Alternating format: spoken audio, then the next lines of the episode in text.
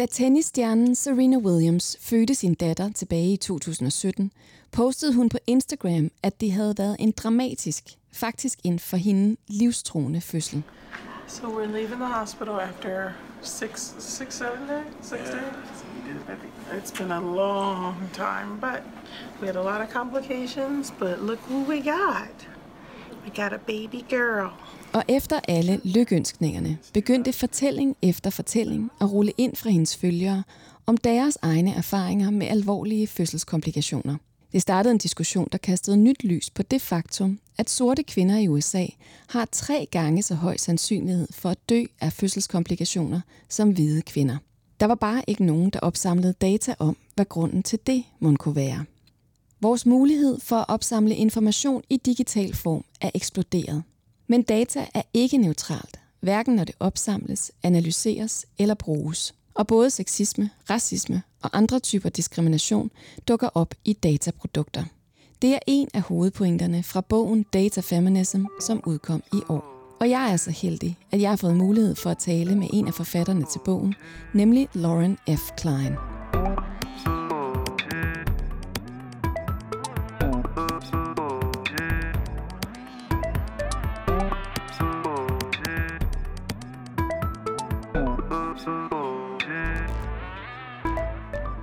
Bias er en uundgåelig del af livet, eftersom vi hver især har et begrænset udsyn i verden. Tanken om, at en maskine kan gøre det bedre end os, er forjættende. Og overalt støder vi på teknologi, som gennem sortering og anbefaling påvirker vores verdenssyn og vores beslutninger. Men det vi putter ind i maskinen er også det, der kommer ud. Og ubevidst bias bliver reproduceret og i visse tilfælde forstærket af teknologi. Så hvordan drejer vi på bias-knappen og sørger for lige muligheder for alle? Det undersøger vi i Blinde Vinkler. Ida, Ingeniørforeningens podcast, som kigger ind i teknologier og videnskab, som forsøger at rette op på udfordringen med bias. Denne episode er desuden produceret i samarbejde med IT-branchen.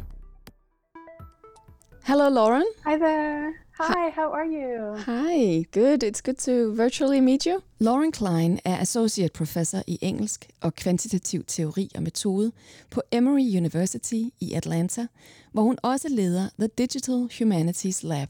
Og så er hun, som sagt, sammen med Catherine D'Ignazio, forfatter til bogen Data Feminism, som jeg sidder med i hånden her. Lauren, what is data? Oh, that's such a good question. And, you know, in the book, we say that data is anything that can be systematically collected. And I think that's important to say because most people, when they think about data, think about numbers or statistics or measurements or things like this. And those types of things certainly are data. Um, but data can also be words or colors or experiences or really anything, right? Once you just sort of apply this lens that you've decided to systematically collect information um, in this form, it opens you up to a much wider range of methods to use, first of all. Um, and second of all, it lets you use the methods of data, data analysis that you might have to understand a much broader range of human experience. And what, what does the term data feminism mean? That's another really good question. I mean, in a way, the answer is well, read the book. Um, but uh, really, what we're trying to capture with that term is a way of thinking about data and data science that is informed by the history of feminist activism and critical thought.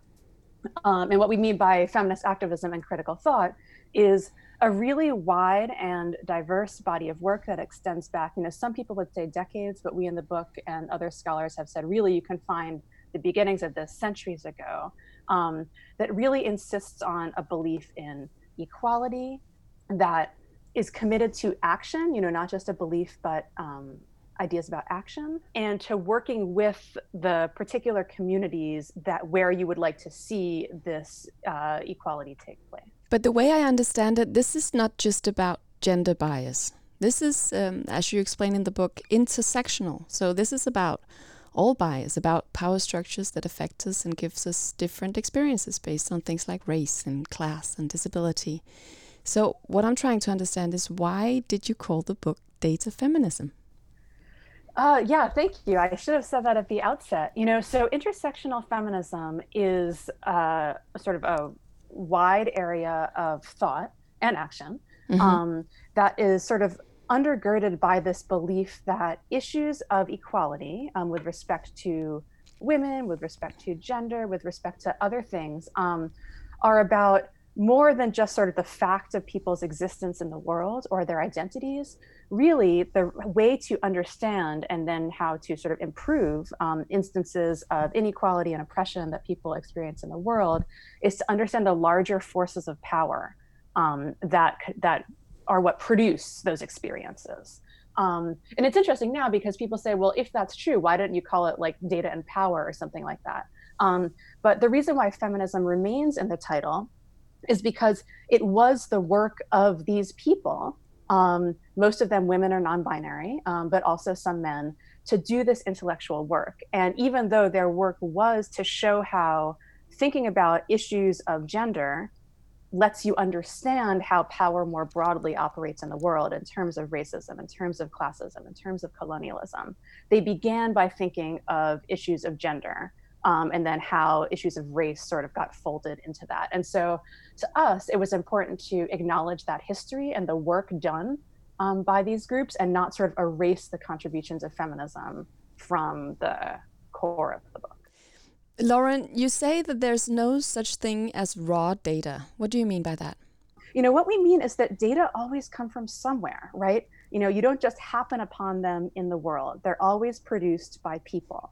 Um, and because they're produced by people, this does not mean that data are somehow um, less informative um, or less accurate um, or sort of you know less scientific and shouldn't be trusted on the contrary what we're trying to say is that you need to understand, or you should understand the context around the data and how they were produced um, so that you can better understand what it is you're looking at. You know, in what context and to what ends can these data be analyzed and applied? You know, how far can the results of a particular data analysis take you? And then when are your claims an overreach? Um, if you don't think about the context behind the data, sort of who collected them, um, what questions were asked at the time, what were the categories of data collection or classification, what were the broader um, social contexts that led to certain either questions being asked or participants being interviewed or even sort of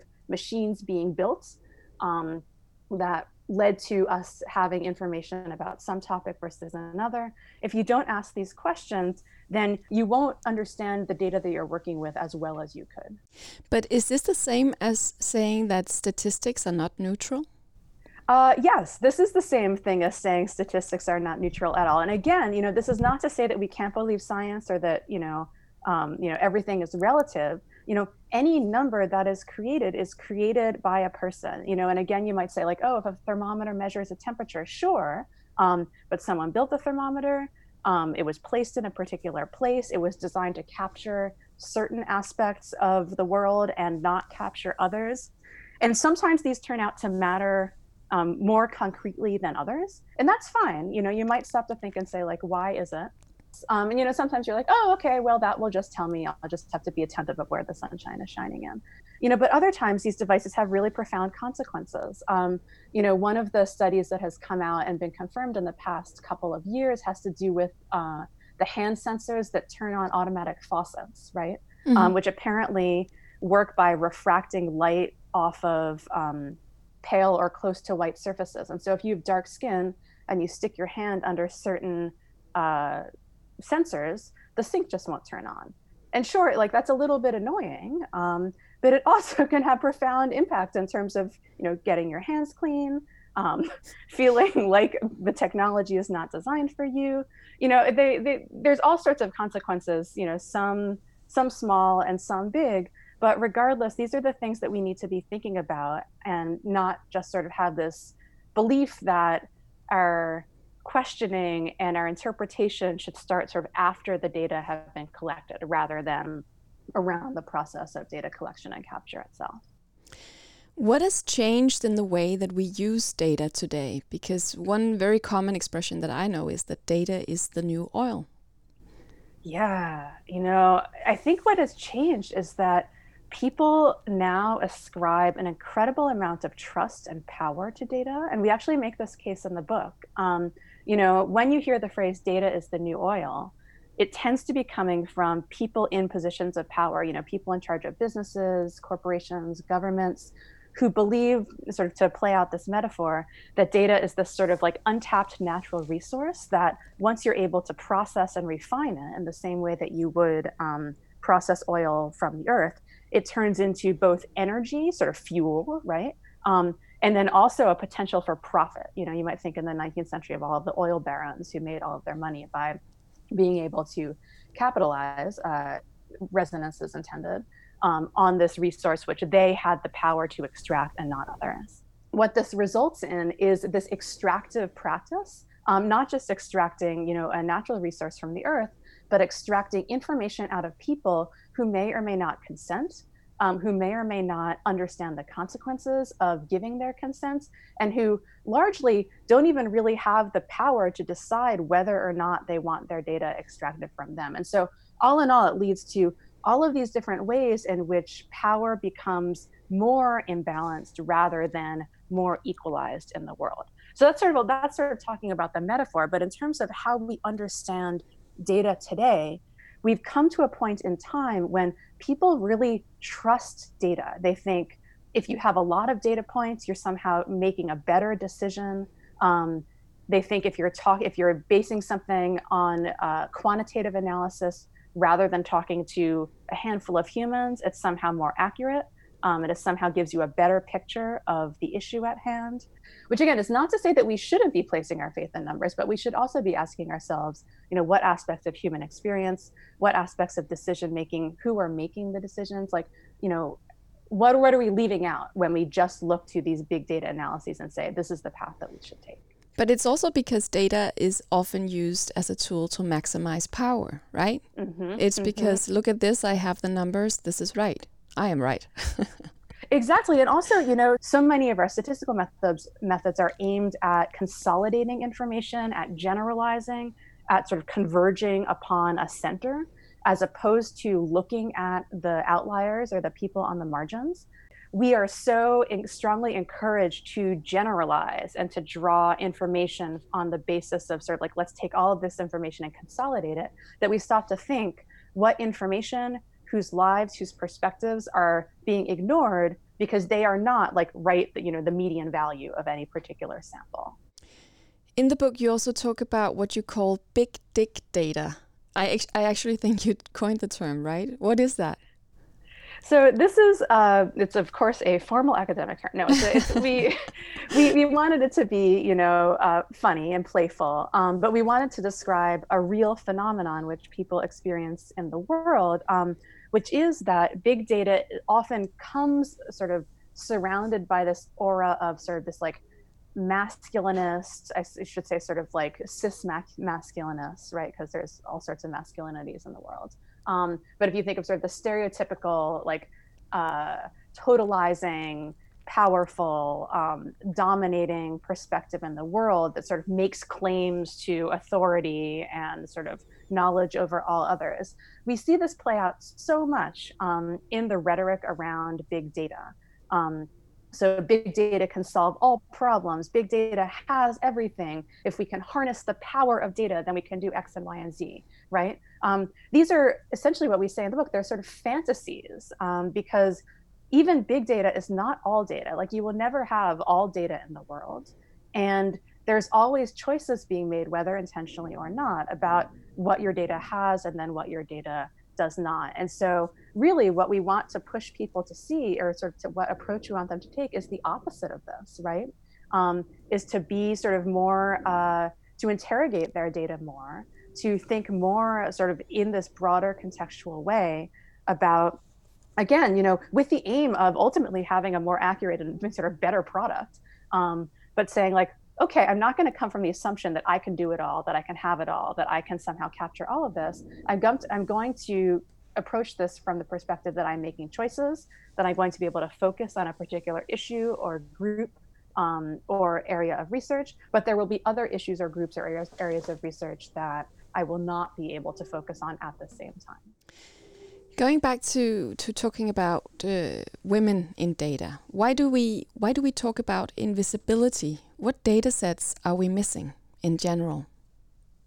Oh, I mean, you know, so many. Uh, you know, there's a there's actually in the in the case of uh, women and invisibility, there's a, a book by uh, Caroline Criado Perez, which is pretty much all about data sets. She doesn't deal very much with non-binary gender, um, but she uh, she does have an entire book about all sorts of data that are missing um, because they only focus on sort of the default human, who is of course a man.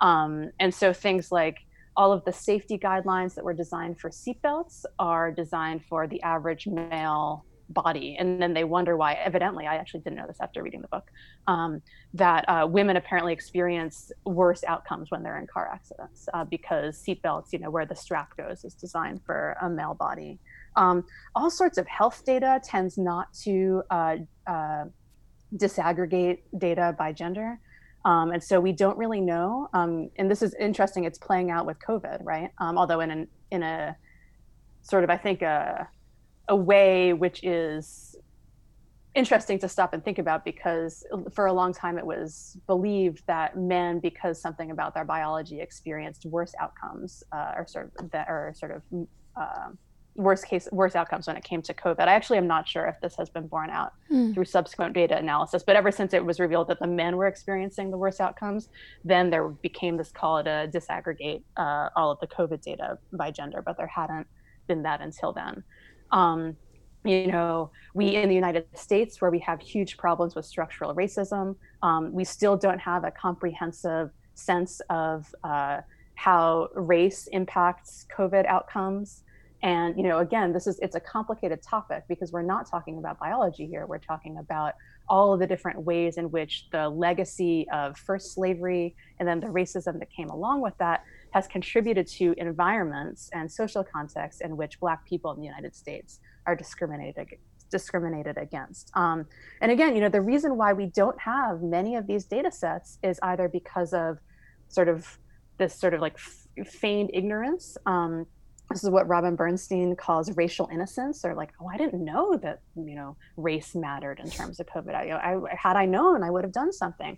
This kind of thing. Um, but then there's also really concerted political reasons not to collect certain data. Um, you know, Catherine and I, we have a short piece about our book as it relates to COVID, and we cite the fact that early in um, the coronavirus pandemic, there was a cruise ship that was uh, sailing off of California, off the west coast of the United States. And our president literally said, you know, I don't want that cruise ship to dock on our shores because then we'd have to count those cases as part of our COVID numbers. And I don't want that, right? And so this is a clear case of excluding data for political reasons one one communication tool that uh, that seems to make it easier for us to understand and act on all this big data that we have now in the world is data visualization. But in the book you say that we should be very aware of the role of emotion in data visualization. Why are emotions an issue here? Yeah, you know, well, this is such a good question. And I think, you know, as I feel like I'm going to, I sound a little bit like a broken record, but I want to make this clear. It's, you know, visualization is incredibly powerful, right? And it can help us make sense of really complicated data and sort of larger data that we can grasp um, sort of through our uh, regular cognitive abilities. Um, but precisely because of this power, we need to think really hard again about the choices we make when we are visualizing data, about what data we think either should or even is capable of being visualized. And then the methods, both visual and um, statistical, by which we present that information to a broader public. And so the the our sort of the way in which we talk about this in the book has to do with emotion and how sort of in best practices for data visualization, emotion has been sort of relegated or de-emphasized or even at times said sort of it shouldn't be in the toolbox of data communication tools um, because it's somehow um, it's not as good as uh, sort of rational minimalist sort of bare bones uh, design. Underlying this is this sort of this deeply rooted belief that somehow that emotion is is a lesser form of knowledge a lesser form of knowing than rational knowledge and again, this this is you know a binary. First of all, the belief that you can separate these two things, and second of all, sort of this false hierarchy, right? Um, the only reason why we believe that reason is better than emotion has to do with the ways or the philosophies of knowledge that have come about, you know, not so long ago. Like, sure, you know, 200 years ago or whatever, but in the grand history of humans being alive on Earth, you know, this has not always been the case.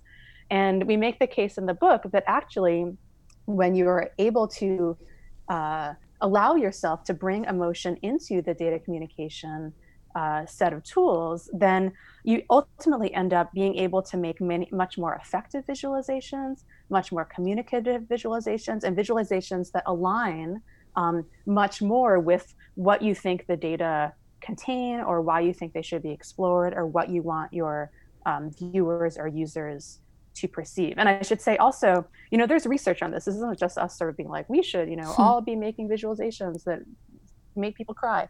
But but I come from a documentary background actually, and and this is this is not news to me of or us working with this because I know and I've learned that even though I'm communicating stories from the real world, uh, where I point my camera, who I talk to, makes a difference. I made choices. Mm -hmm. Why is this somehow not known? Or talked about in the world of data?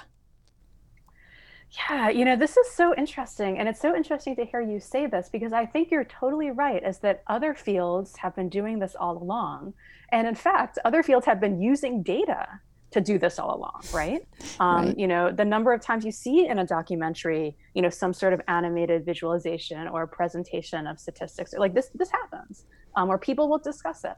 Um, but data science as a field and i would say sort of academic visualization research which is kind of separate from sort of people designers who in the world who make their uh, have careers sort of designing custom visualizations for various industries and publications and things like this um, but have really converged on a very narrow sense of what data science and data visualization is and can do. Um, and this has to do with all sorts of, and so these were sort of the people that we were writing the book um, for, well, among the audiences. But we wanted to say, you know, we do try to make this point in the book, like, hey, just you know, loosen your strict the strictures that are un, sort of unduly limiting what you think your field entails, and you will see that there's already amazing work in the world that is uh, sort of acting on these principles, that is affecting change, that is taking steps to sort of be more equitable and, and inclusive in their design process. But Lauren, how how do we go about finding the blank spots now and make the invisible visible? Do we do we need to collect even more data? Is that the solution? You know, sometimes that can be the solution, but collecting more data is never the only solution. And then sometimes actually the reverse, deciding not to collect data is the solution.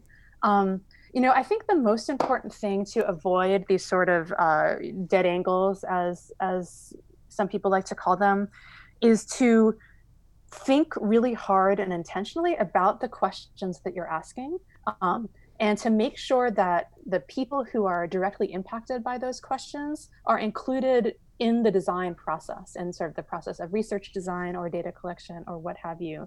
Um, and at times, if those people say these questions are not the questions that are important to us, that like if your goal is to, you know, whatever, um, you should be asking this other question instead to listen to them and again you know i think we tend to we and i'm including myself here because i you know i'm in academia. I've been doing this work for a long time. We tend to believe that we have all the answers to everything. But the reality is that ultimately our goal is i would hope to make a difference in the world. And if we're hoping for impact in the real world then you need to bring that world to you. Um, and you need to respect that knowledge. And sometimes that means you know admitting that maybe you were on the wrong track when you wrote that grant proposal or when you decided to pursue a particular area of inquiry. Um, and i think if you listen to the people who are most directly impacted by these questions um, and ideally include them in the design process then you can avoid um, a lot of these uh, sort of inadvertent oversight. In your book you mentioned that talking about ethics or bias, like we do in this podcast series about blind, blind angles, is not actually enough when you want to challenge the power structures that are discriminating. So, what do we need to do instead? We need to, well, I should say, sort of talking about ethics, it's not like it needs to do instead, it's a both and, right? Okay. Which is also a very feminist move, right? Just like you never really want to put choices, you pit choices against each other. There's usually space for for a lot of perspectives. But what we do want people to do is to step back and say, okay, you know, we don't want to be in this defensive position where we're always fixing bias after the fact, where we sort of now we know our algorithms or our data products or our data sets, like we can assume they will be biased. So let's just build in some space at the end to do some user testing and then fix them. Um, ultimately, what we want people to be doing is thinking about, and this comes back to what we were talking about the very beginning of this podcast, the larger structures of power that contribute to this fact that almost every algorithm that is based on a large data set in the world will have some bias in it, right? And we can continually try to patch them. We can try to do what we can to fix those things. But if we do not take steps to try to dismantle the structures of power, these sort of forces of oppression, whether they be sexism, um, whether they be racism, classism, any of these things, ableism, you know, if we don't take steps sort of more broadly to say, what can we do to try to alter the course or rebalance these structures of power, then we're just always going to be in the same position where we're chasing after bias in the data set, or we're always worried that a particular user is going to find something that um, impacts them adversely. So, this is why we talk about shifting from a conversation about ethics to a conversation about justice because when you think more broadly about what justice entails, um, sort of ensuring equitable outcomes for everyone, then the actions that you, again, me as a researcher may consider, um, start becoming broader and potentially, you know, more impactful in the end. So we need to change the world and not just technology. Yes, Let's go. Let's go. End of podcast. exactly. Okay, Lauren, last question. What would you most like people to think about or to ask themselves when they encounter data or a graph, for example, in the media?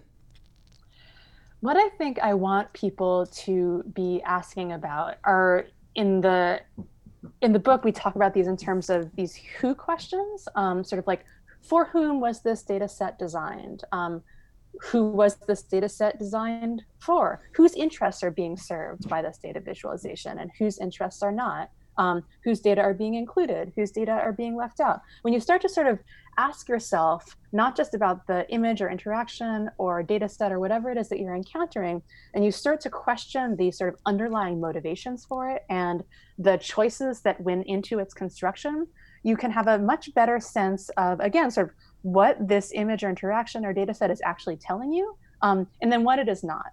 And then once you realize, and if it turns out that what you realize is this, whatever it is that you're encountering, this data product, um, is not telling you everything you need to know, you can begin to take steps to fill in those gaps, right? You can say, oh, I see that this addresses this particular issue in this particular context, but it doesn't address this other issue. Is there data on this, or do I need to collect it? Um, was this, you know, picture it in a way that calls attention to this particular issue or oversight, or was it not? Um, so really just asking these questions, um, which I think, you know, broadly could be called sort of data literacy or whatever, but more concretely have to do with questions about people and questions about power. Um, that's really what we want the book to do. Thank you so much for talking to me today, Lauren. Thank you so much for having me. This was really fun.